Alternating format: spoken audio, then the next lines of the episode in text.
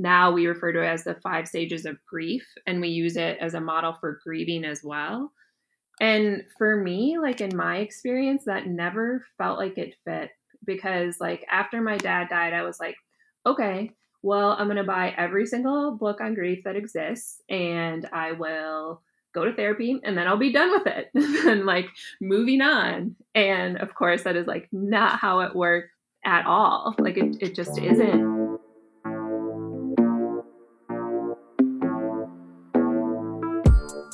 Hey, what's up, everybody? This is Dave.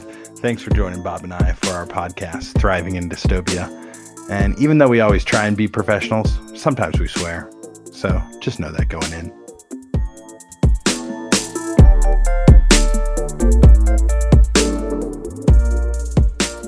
Well, hello there, Dave.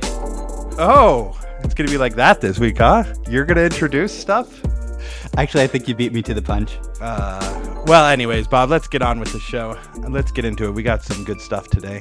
So Yeah. You know, should we do a little check-in? yeah, let's do a little check in because I know you just spent a little time camping and, and I'm really eager to hear about that. Yeah, we had a great weekend. We went up to Leadville, Colorado, just outside, and it's right where the Continental Divide is. And just went into the woods and spent three nights out there camping and eating and just thinking about what it means to be in nature. I'd say the real highlight for me was we went on a pretty uh let's just call it a pretty painless hike. And when we got to the lake i was just pooped and i said ah you know what? I think i'm just going to go take a nap.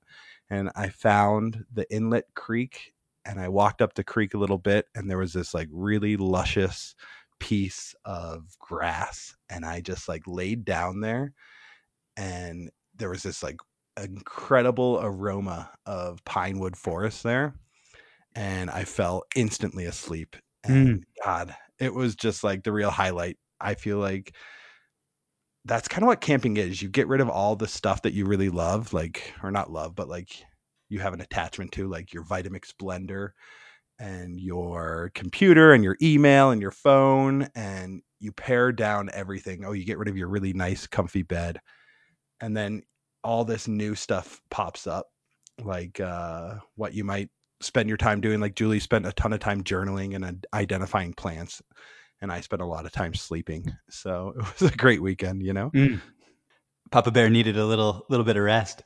Yeah ate a little bit too much of that morning porridge you know Yeah, definitely. Uh, you know, there's an article about how Americans are swarming into the woods or something like that. I'm curious if you saw like a lot of people or what did it feel like in terms of compared to like other years? Yeah. Well, I mean the the front range here in Colorado is always like if you go to the the trails that are super accessible, they're always swarmed with people. And that's no different now. It just seems like there's even more people, but even way up there there was a ton of people and yeah, no one was wearing a mask, which kind of felt funny to all of us. We all had masks on wherever we went.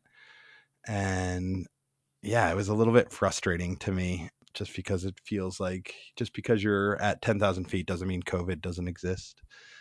And yeah, there's a lot of big groups. And as camping goes, there was, we, you always end up next to the, in a spot right next to like a rowdy bunch. So we were in a camp spot where there was literally five Subarus next to us.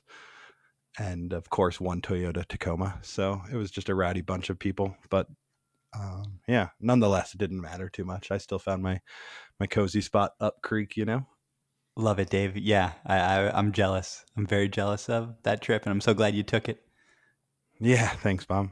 Did you get in and get into anything great this weekend? Nothing that's outstanding. I just before the show, I was coming back from delivering some mutual aid packets to folks who might need it in downtown Monterey. They're like packets of food, masks, water, um, vitamins, and no, yeah, it was super interesting because I, you know, I'm thinking about mutual aid, like we talked about last week, and I I had a little conversation with someone there. His name was also Bob, and I think it was like a wonderful thing to Bobs. do. nice.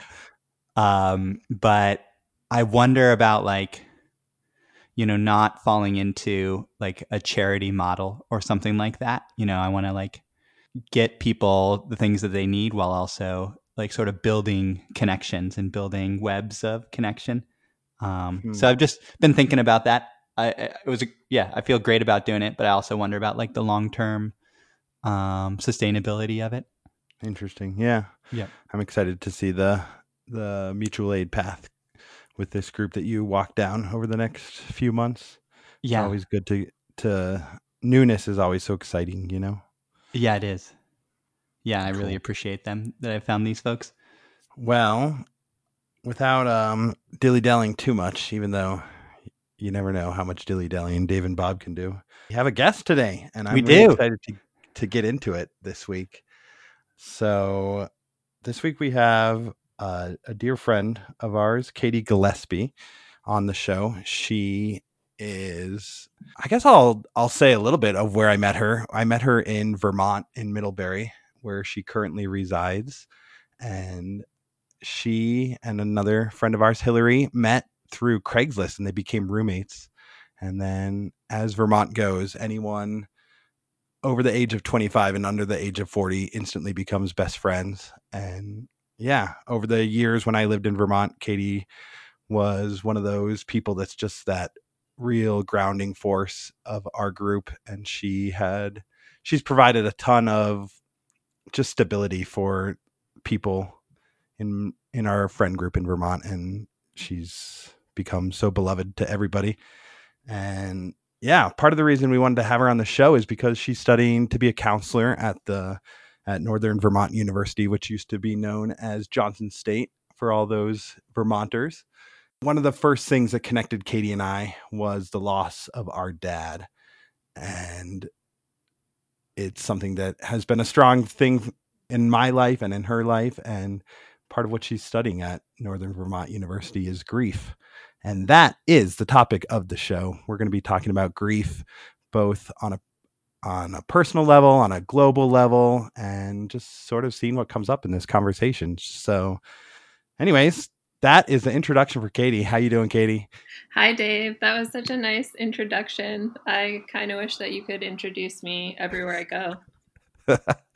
well, uh, it just sounds like it kind of feels like what Eva would have written up if, it if does feel like that. I, yeah. I tried to like channel your inner Eva, you know.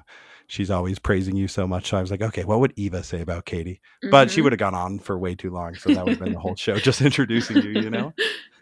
Yeah. I I guess one thing I wanted to start with, I don't know how you two feel, but I am really interested in storytelling when it comes to grief and mm-hmm. loss either of you want to tell a story about grief and loss? Because I feel like that is one of the biggest ways I've healed in my life is hearing other people's stories. And it just feels like a way to open up and become vulnerable pretty quickly.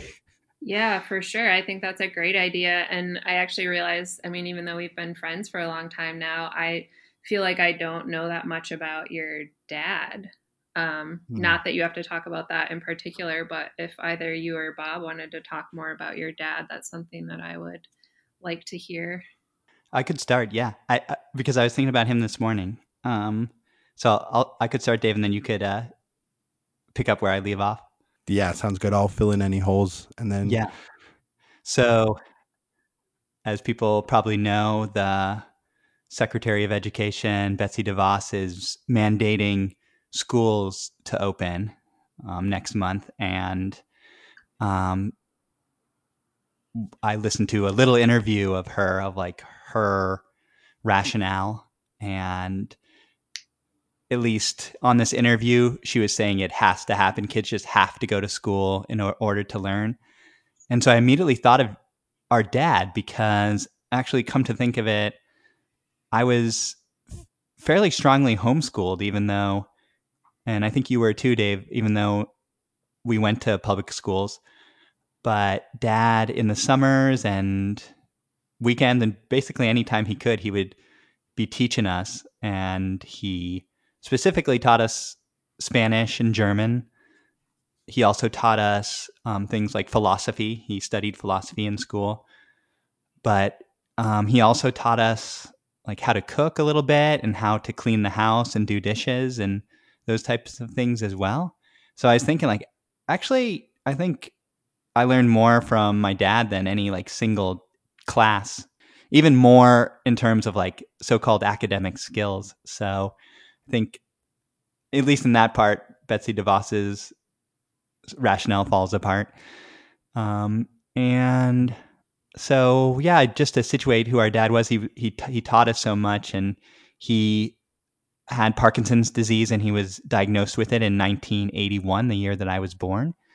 And he sort of somewhere along the road shifted his goals in life to he was a, a theologian and he was working at a church and he basically shifted because of the disease to be a stay-at-home dad and i imagine he went through a process of grief in terms of giving up a lot um, maybe his previous expectations of himself and his ideas of like what a man should be in society things like that but he was an excellent father and he was an excellent teacher.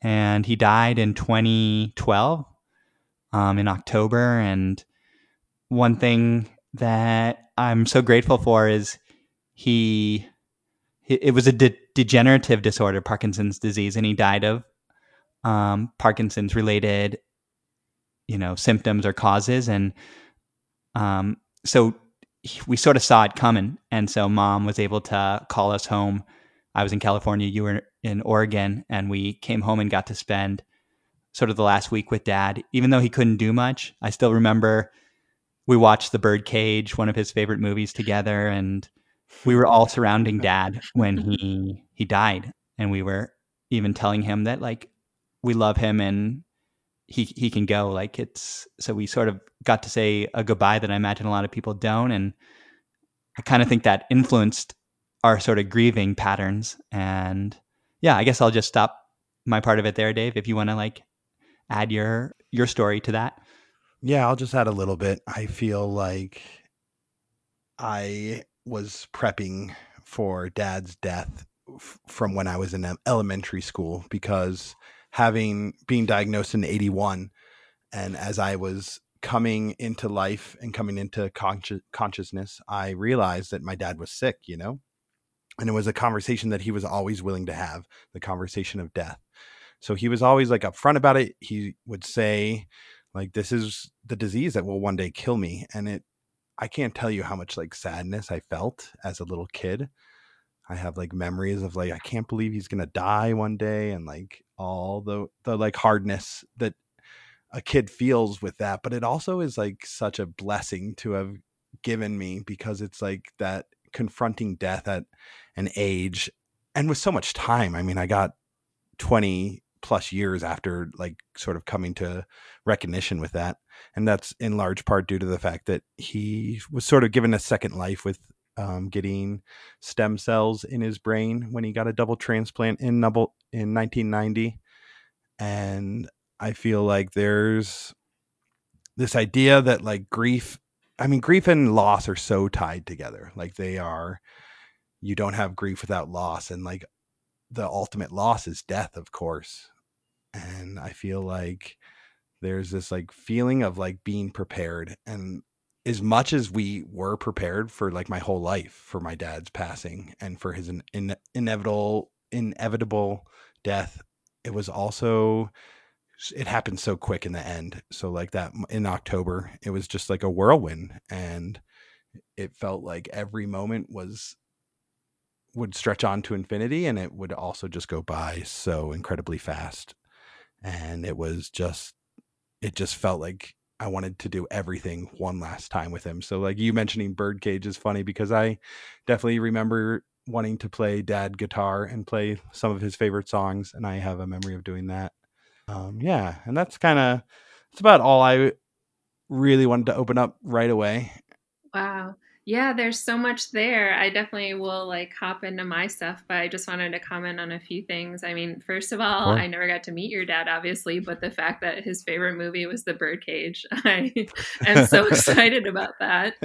Um, yeah, I um, know. That's amazing. And yeah, I mean, I think, you know, like my loss uh, it's interesting because every loss is different and like has its unique elements but then there are still like these common threads within them all that kind of connect them. So that was like one thing that I was thinking about while you were talking. But I think also that notion of like, it's never possible to really be prepared for what it's like even when you you think it is like i i remember when i was in college i used to think okay what would be the worst thing that could happen and it would be my dad dying and i would like make myself think about it and like make myself like plan for what my life would be like but of course that like did nothing to prepare me for what the actual experience was like so it was really right. interesting to hear you talking about like how you were for a large part of your childhood like your dad was trying to prepare you for that actively and yeah. even still like even with that i mean it, it can't really yeah yeah, you can't ever, right? That Yeah. preparation is is impossible. And anyways, yeah, you can keep going.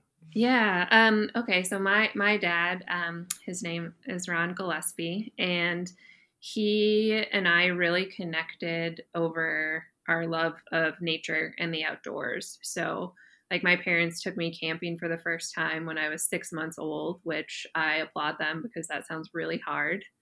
And um, that was just something that we always really connected on. I loved going fishing with him. I used to love putting the leeches on the hook.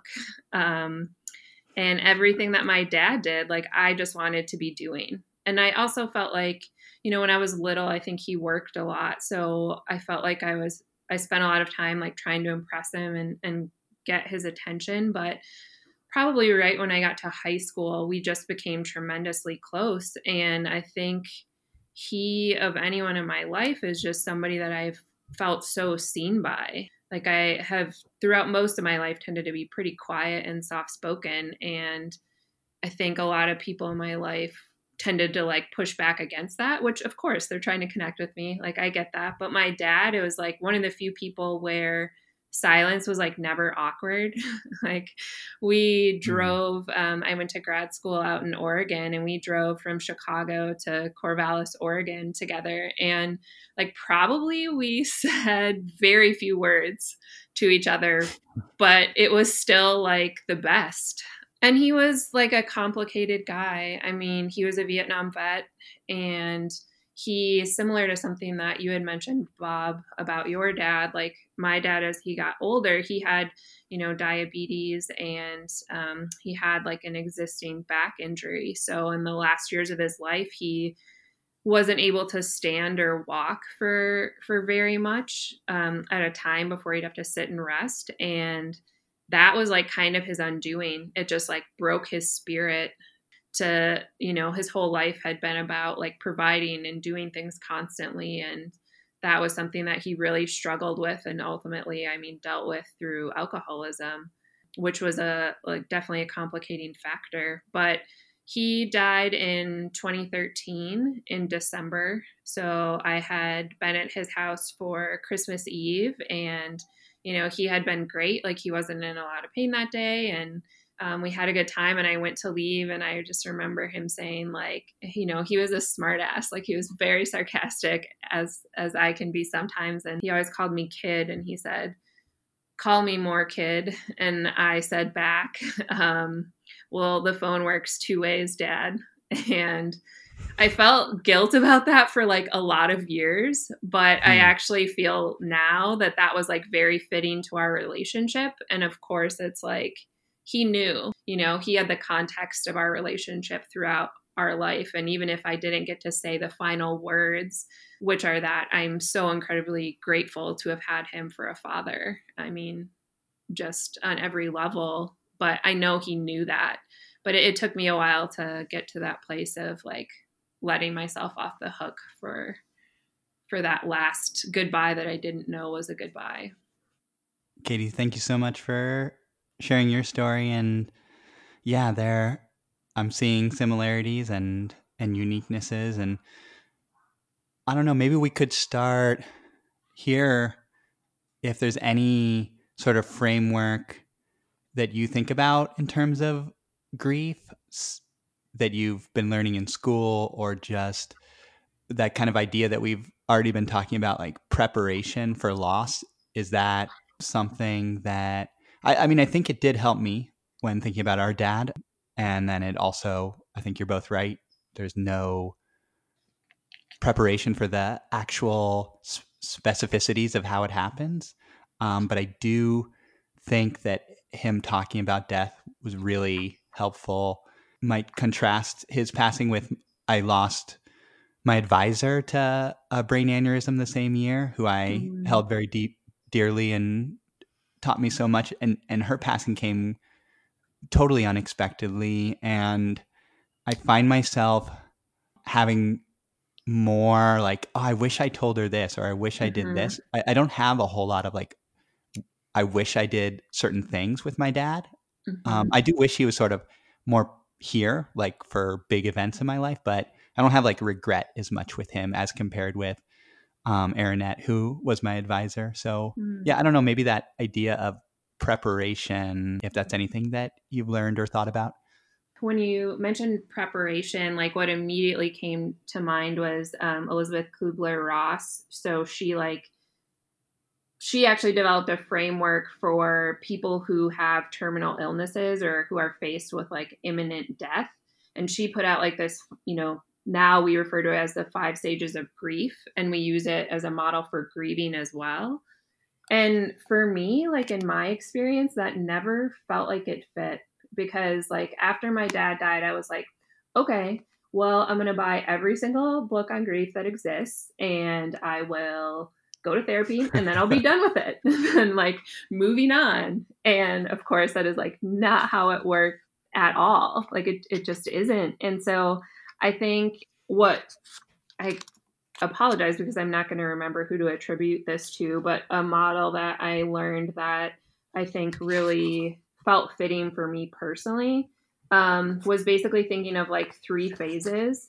So the first phase is kind of like avoidance or withdrawal, where it's just not real to you yet. And so you cope in whatever way you can. So for me, I like watched Netflix and ate a lot of Oreos and probably like went out drinking with my friends too much. And then the like confrontation phase. So when you like it finally hits home that this has happened and you're ready to deal with that like really intense and acute grief phase. Um, and that I think like lasts just differently for everyone. But then the final phase is reestablishment. So this is real, but I, who am I now? Like, given this new reality. And this was something that Dave, you had uh, mentioned earlier too about like finding meaning. And so for me, mm-hmm. like those three phases really fit. But in terms of preparation, like I don't, you know, I think the Kubler Ross five stages, which I'm not going to remember all of them, but oh, let's try and do it you do denial, as many as you can. Denial, uh-huh. anger, bargaining. I know are three. Acceptance is the last one, right? Yep. Denial, anger, bargaining. Ah, we're missing one. Depression, Oreos. probably. Oh, depression. Oreos. Yeah, depression slash Oreos. yeah, yeah. Yeah, and so like those really were intended to be like to describe preparation for death, and now we've like we use it for grief as well but yeah i don't i don't really think that there is a way to truly prepare i will say that i i now have become kind of like a grief zealot in that it sounds like you know in your experience bob and dave you talked about death and dying a lot because you had to and in my experience and i think for a lot of at least like white people in America, it's like death is not something that we talk about. And so it's very isolating when you go through that grieving process because nobody has the tools or the skills. Like it's something that we push off and avoid thinking about because it's painful. And so it's like in terms of preparation, I think that's something that can be done is a huge cultural shift into talking about this like most human thing that everybody is going to have to go through at some point, um, and making it more a part of our dialogue and what we talk about all the time. Yeah, I like that. That sort of pre healing. Katie, can you talk about the other? Uh, can you just say those other three stages one more time for me? Not the Kubler Ross stages, but yeah, uh, the coping. uh, the first one is avoidance or like withdrawal. Yeah. Um, and then the next one is oh, confronting when uh-huh. you're ready to actually like deal with and confront the pain. And then the last one is reintegration, where you're like, okay, who am I now, given that this is the reality? Yeah. Gosh, yeah. I really like that idea of who am I now. That's the one that I'm most concerned with. I know, at least in this moment, and partially because it's been, you know, seven or eight years since our dads died. Mm-hmm. And I feel like there's a lot of that idea of finding meaning and sort of taking this this experience of grieving and not just ending it with acceptance but going on to the next stage which is like re finding our new self and finding what feels like what we've learned from it and like what are the mm-hmm. positive positive things that have come of it i mean the truth is there's like nothing positive about death right mm-hmm. like 100% of what I've learned since my dad has died, I would trade to have him back. You know what I mean? Totally. Nonetheless, death is a final thing and it, it's going to happen to all of us. And we're going to have to confront this. We're going to have to find these coping mechanisms at first. But I do like this idea of finding meaning and taking it to the next level and maybe not learning so much as like, yeah, that just the way you put it feels so good. Um, like reintegrating yeah, I mean it's it's definitely I mean you hit it you hit the nail on the head like it's a both and. It's like all the best thing all the things in my life right now which I love are a direct result of my dad dying. Like I would not have the thing I wouldn't live in Vermont, I wouldn't be in this counseling program. I wouldn't know you. Um mm, you know unless my true. dad died and it sucks. like it sucks that my dad is not here for the things that you know, he doesn't know any of the people in my life right now. He doesn't know my boyfriend. He won't see me have children if I do that. He wasn't here when I um, I bought a house last year, and he would have he would have been so involved in that process. So it's definitely both. Um, but yeah. I'm super curious, like, what meaning have you come to, um, Dave and Bob, since losing your dad? Do you want to go first, Dave? No, I want to go second. Okay. Um, I I guess two things. The first is to piggyback on that idea of like in someone's passing that it creates new possibilities like you were talking about Katie like mm-hmm. moving to Vermont and our dad's passing definitely brought my mom and Dave and I closer together Mm. And a large part of that is because my mom's been so awesome and just she honors my dad so well and mm-hmm. always remembers him on his birthday and the day of his passing and Father's Day and finds like these pictures that of our family that I didn't even know exist and sends them to Dave and me and so my mom has like very much kept his spirit alive and I think in that Dave and my mom and I have become closer, and that's felt really wonderful. And the second is it's like like I look a lot like our dad, and people have always said that. And for whatever reason, I mean, I looked up to him so much when I was a kid, and all his interests became my interests, like sports and philosophy and politics. Um, so I'm I'm like living my dad's life in this way that doesn't feel like a burden. I feel like my dad could only take it so far before the Parkinson's hit, and then I've taken it to you know, where I've taken it to. And so, like, living his legacy has felt really good. I, I think sometimes that feels like a burden to people, but for me, it feels like a, a guiding light. And I know that he's always with me. So I don't know if that's meaning or just like, um, just sort of like a, an okay and like, I mean, I guess it is a meaning, meaning that living his goals and, and dreams, like at least in part is, is what I'm doing in my life. And that feels good. Yeah, that's really beautiful. Do you want to go next, Katie, or should I? Either way, doesn't matter to me. I'd like you to go next. I need a little more time to think. okay. um, I mean, I I feel like a totally different person than I was than the person I was when I had a dad who was living um, in in every way possible, and I think I think it's all those cliches about how you don't know joy until you know sorrow. I found that to be tremendously true. Like the range and depth of emotion that I feel and that I am open to now is directly because this experience kind of broke me open. And that has led to more meaning in my life, like deeper friendships and deeper relationships and more vulnerability. So that's been important. And then I just, tend to be a person that says like yes to opportunities as they present themselves. And when I was living in Chicago right after my dad died, I found out about a group for people in their 20s and 30s um, who have lost someone significant called the Dinner Party. And I attended a table there.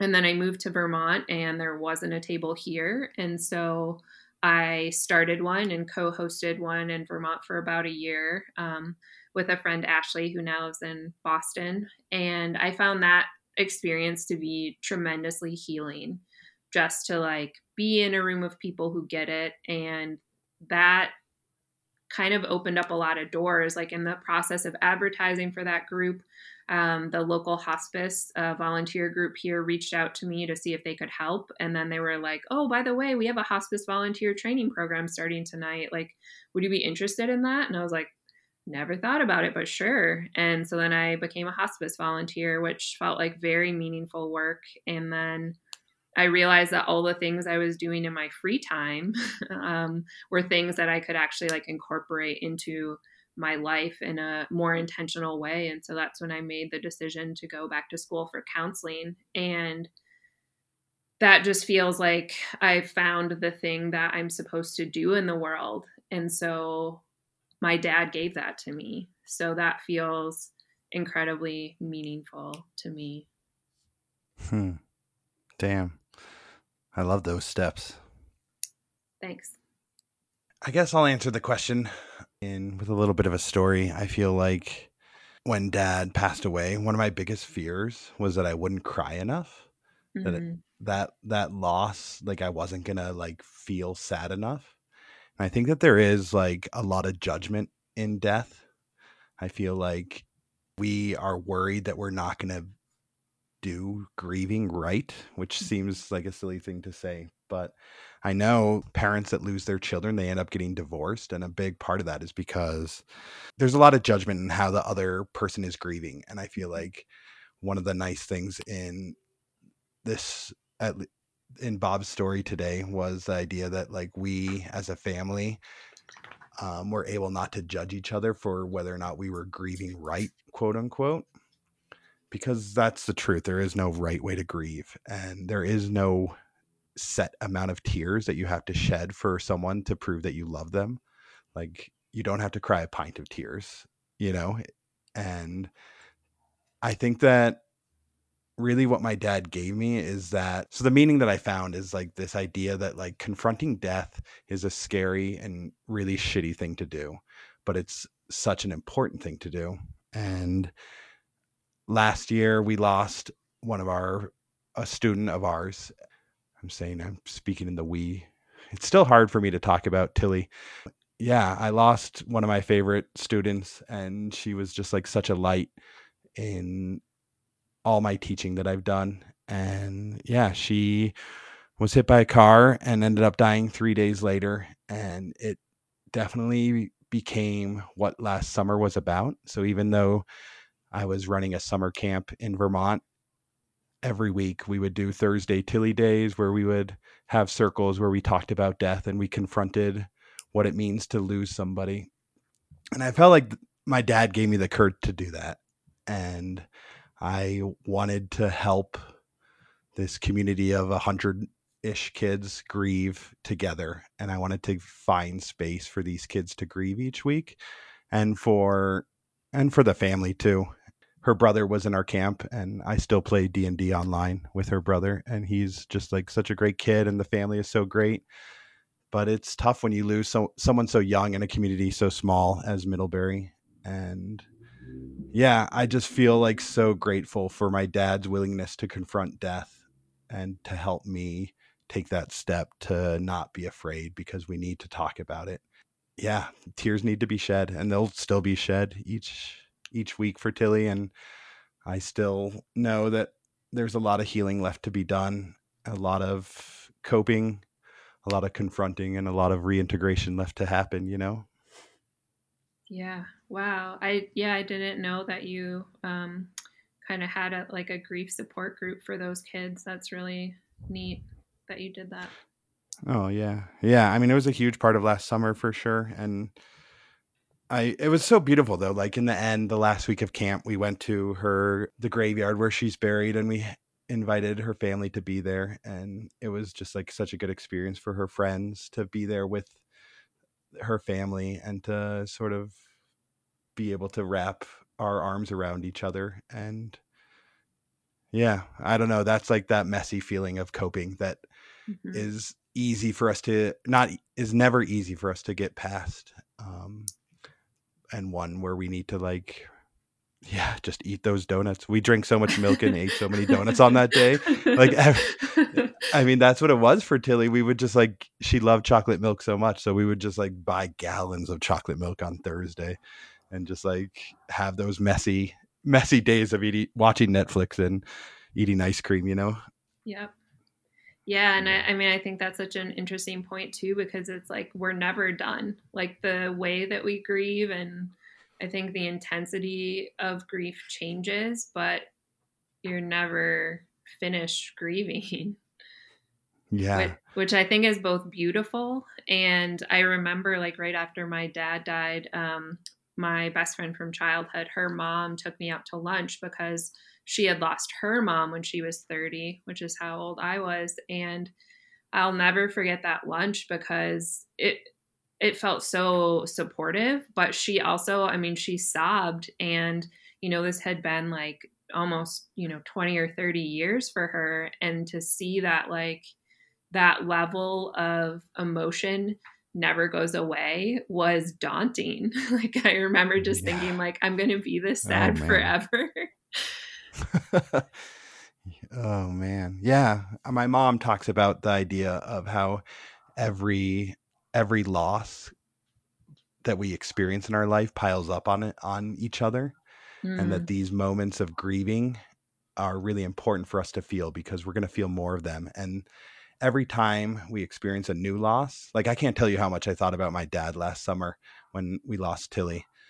And it's just like every loss we feel in our lifetime gets compounded. And I want to like, that's it just it's not done the work is never done and the healing is never done um but the beauty is also never done like the gifts that our our dads have given us mm-hmm. and those things are to be treasured and to held on to forever because we are like Bob is like a walking a walking version of our dad, uh, Robert Maisler Senior, Junior. Um, it's just like yeah, we are we are our parents' legacies in a lot of ways, and mm-hmm. it's a mm-hmm. lot to be. It's a lot to sort of bite off, but it's also like so beautiful to think of that we get to do this, and it's nice that Bob you found a lot of hope in that, you know? Yeah, it does feel like um, just like a North Star rather than like uh, any kind of burden. Yeah. I wonder if we could tr- sort of pivot the conversation to thinking about the current society and in the pandemic, people talk about like, um, and this feels real to me, like things that we won't ever do again or ever do the same way, or maybe for for a while. And if that, if the like the lessons we can learn from grieving can help us in terms of, I don't know, being more flexible or resilient or thriving, I guess, to use the terminology of our show within this dystopia. Um, and if you all have any ideas on that, maybe one thing that it strikes me is I, I guess I'm grieving not being able to play soccer. Um, I was on a soccer team and I find myself missing that and and I have been able to do something that I wasn't doing at all before the pandemic, which is going jogging three times a week, and I'm feeling a lot of or finding a lot of joy in that jogging, and it it doesn't fully s- scratch the itch of playing soccer, but it is something new, and I'm very grateful for it, and um, yeah. How if you two have any thoughts on like the collective grieving in, in a time of pandemic? Yeah, I think that's such a great way to put it because I think that's exactly what's happening. Like we're grieving our lives as we knew them. And I think a thing that I have noticed, um, like after my dad died, people would be like, oh, well, I don't want to complain about this to you because it's like nothing in comparison to what you're going through. And I think I see that happening a lot now, like people kind of going with that notion of like, oh, but there are so many other people who have it worse and yes, absolutely, that's true. But I think, you know, we have to let ourselves feel what we feel. Like feel the loss of like not being able to connect with your friends through soccer. Like even though you can still get the physical exertion part like the competition and the communal aspect of that is gone. And so like of course that sucks. And like let ourselves have that um, I think also like the importance of ritual with grief is is super important and I think it's a thing that's really tough right now because you know for people who are experiencing loss right now they're you know not able to have funerals or all of the things that we do to like mark the end of something like graduations or people who retire and like don't get to like see their coworkers again, like all of those things. I mean, I think we've got to let ourselves have that, have that hardness and um, really feel that and know that we won't stay in that phase forever. We'll eventually get to the phase where we're like, okay, how can we move forward? Like, how can I design some sort of experience for myself that incorporates those things that I've lost? But I think we can't skip over the hard part and you know just go straight to that like reintegration or straight into that like put a positive spin on it. I think it's really important to you know recognize that it's it's hard right now.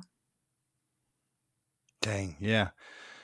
Took the words right out of my mouth katie. Love it. Um well you took them out of my mouth and then made them real nice and pretty so that's great um yeah the only thing i feel like i want to add is like i know like even within our friend group and even i guess even within our friend group because i sometimes do this i'm waking up like feeling super sad or like feeling like depressed and i'm like feeling this collective grief that we're all going through and yeah i mean one of the things that came up for me is this idea of hot springs. Hot springs are like this beautiful thing that um, holds just such a special place in my heart. And yeah, we, I just feel like I'm not going to be able to go into a community, hot springs again, where I'm like sharing a pool with a bunch of strangers that I've never met before. And I don't know where they've been. I don't know how long they've been in quarantine before coming to the hot springs. And so it's just like, it's a sense of loss, right? And we've mm-hmm. all lost something with this pandemic like there is no denying that everybody has lost a, a, little piece of what they know to be normal and we're all craving to go back to that normal and one of the things we've talked about on this show is creating that new normal and that is something that has given me a lot of hope and i've or you know in the parlance of today's show i found a lot of meaning in that where i'm like holding on to this idea that like you know if i have to give up soaking in hot springs to help the blm movement succeed or help the defund movement like come up like this is like a, a true meaningful moment for us. And this like is like this pivotal moment in the dystopia that we live in to to sort of like use this pain that we're all feeling and try and create action from it. And i know that i like there's days where i wake up and i'm messy and i just want to you know drink some chocolate milk with tilly and watch some netflix and that's okay too but i'm definitely like in this like really strange period where I'm in flux of like wanting to like be take this all this pain and use it as fuel and motivation for creating meaningful social change. And yeah, then there's days where I just want to just drink that chocolate milk. Definitely. I mean, it's like not linear, you know? yeah, not, yeah. Not a straight uphill climb, even if we wish it was. Oh man, I loved your Instagram post the other day, Katie. You had the like every feeling of grief, and it was like this beautiful little uh, parabola, like a little um, arc, and like it would label each feeling, and it felt really linear. And then you, your next post was your feelings towards grief, and it was just like a giant scribbled mess of all the bullshit that you feel and like how you feel them one day or the next. You know. Yep. Yeah, but I, I think that's such a good point. I mean, we're realizing now more than ever the ways in which our systems are broken and the ways that they don't serve people. And so it is a time where, you know, we have more time at home, we have more downtime. And so, yeah, like definitely let's use that time to change the systems because they don't have to stay broken. Mm. Yeah. Yeah. Love it. Are there any final thoughts that um, Bob or Katie have? I I feel like I'm done with all my thoughts. I I don't have anything more exactly. I just really appreciate the the depth of this conversation and uh, super appreciate Katie coming on and really beautifully articulating a lot of um yeah just challenging well first giving us a framework and then articulating challenging uh like places in grief that um just so often go unspoken. Yeah i don't have anything else to add other that than that i'm grateful for both of our dads because that's like that's literally why we're here tonight yeah it's true it's beautiful um well anyways um, I don't have much for the tuned in section. So, Bob and Katie, do you want to start us off on what you're listening to? I guess I have something, of course, but. Yeah, I guess I had mentioned in that intro, I'm not sure that we're going to keep it or not, but I watched Eurovision and it's not as bad as you think it might be. It's a pretty good movie. Um, it's on Netflix and I also there's a a great um, abolition zine from Abolition Journal that we'll link to um, that gives us like sort of abolition uh, study group syllabus in six weeks that I think is really fantastic. So I want to link to that as well. Cool. I am on week two of that syllabus and it's great. Yay. um, Sweet. Synergy.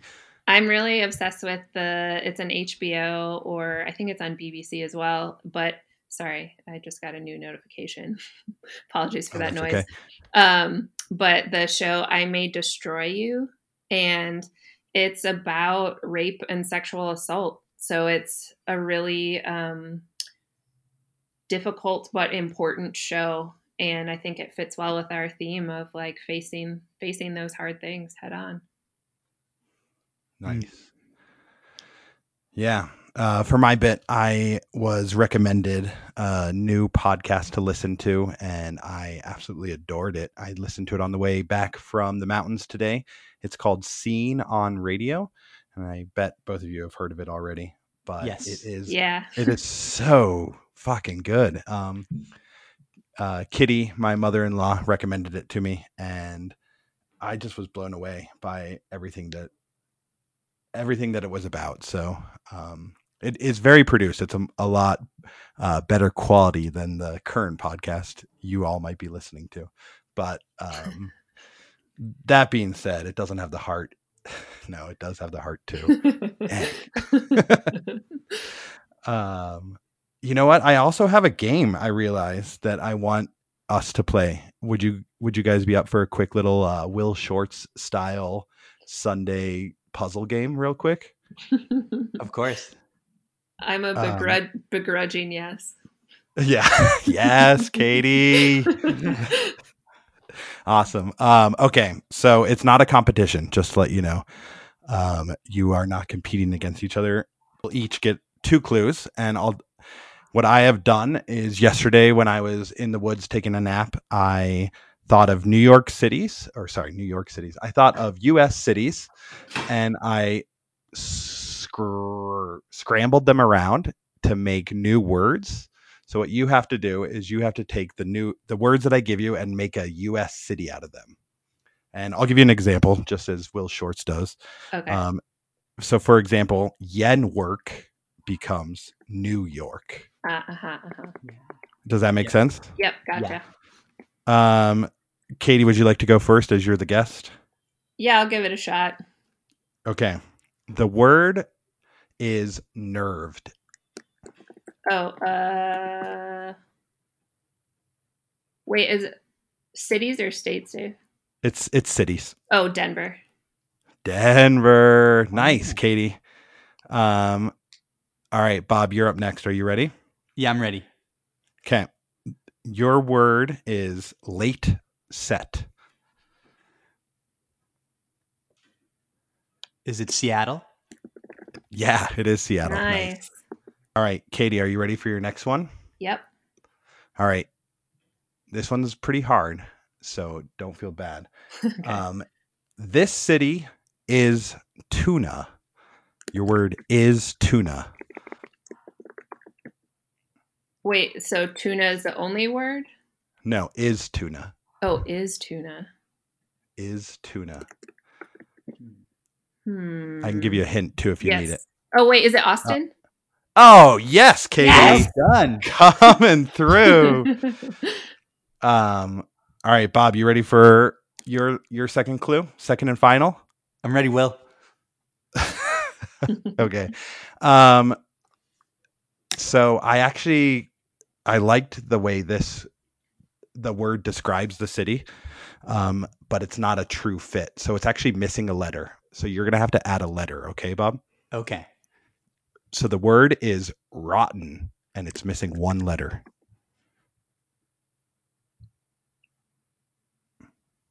And you can help him out too, Katie, if if you can think of anything. So it's a seven-letter city.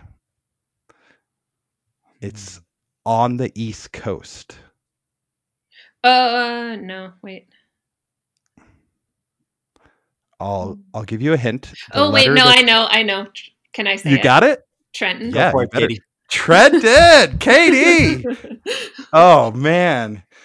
Begrudging. Begrudging. I actually This have is- one more. Do you get This is like been my entire experience with you, Dave. Is like Dave always wants to play a game, and I never want to play it, and then I always have fun, and I'm always glad I did. Yeah. And yeah, that sounds about right. um okay, I have one final one. It's also missing a letter. And you guys can both just call it out if you get it. I'll just do it as a hint. Um the word is lust. L U S T. Tulsa? Tulsa. Nice, Nice. Bob. Damn. You guys, I I kind of feel like that was amazing watching That you was guys really do good. work. If Katie Yeah. can take care of the East Coast, I'll take care of the West. Deal. Deal. Yeah. Yeah. That's great. Awesome. Uh, well, thanks for playing that game, Katie. But more than anything, thanks for uh, willing to be willing to chat with Bob and I. Thanks yeah, so much. This was awesome, Katie. Thanks Yeah. so much for having me. I listen every week, so now it's fun because I don't have to listen to this one. I No, come on. You're still going to want to listen, right? No, I will not. Okay, good. Yeah. Well, um, oh yeah, coordinates. Oh, Are yeah. you willing to um chat with people, Katie, if if they want to? Oh yeah, absolutely. Always. Yeah. Um, how can people get in touch with you? Um, I'm on Instagram and Twitter at Gillespie Kat. So G I L L E S P is in Peter I E K A T two three. Michael Jordan. Yep. Nice. And the coordinates of the show, you can email us at Dave Peachtree or get at the Twitter bmaze19 or follow us on Instagram. How many Instagram people? Just, oh, wait, it's thriving underscore in underscore dystopia. How many Instagram people do we have, Bob? Um, I think we have 49. Oh, man. Who know, is going to can get a be lucky number 50? Follower. Yeah. Love it. That's great. Um, well, love you so much, Katie, and thanks so much for being on here. Thanks for having me. Bye. Bye.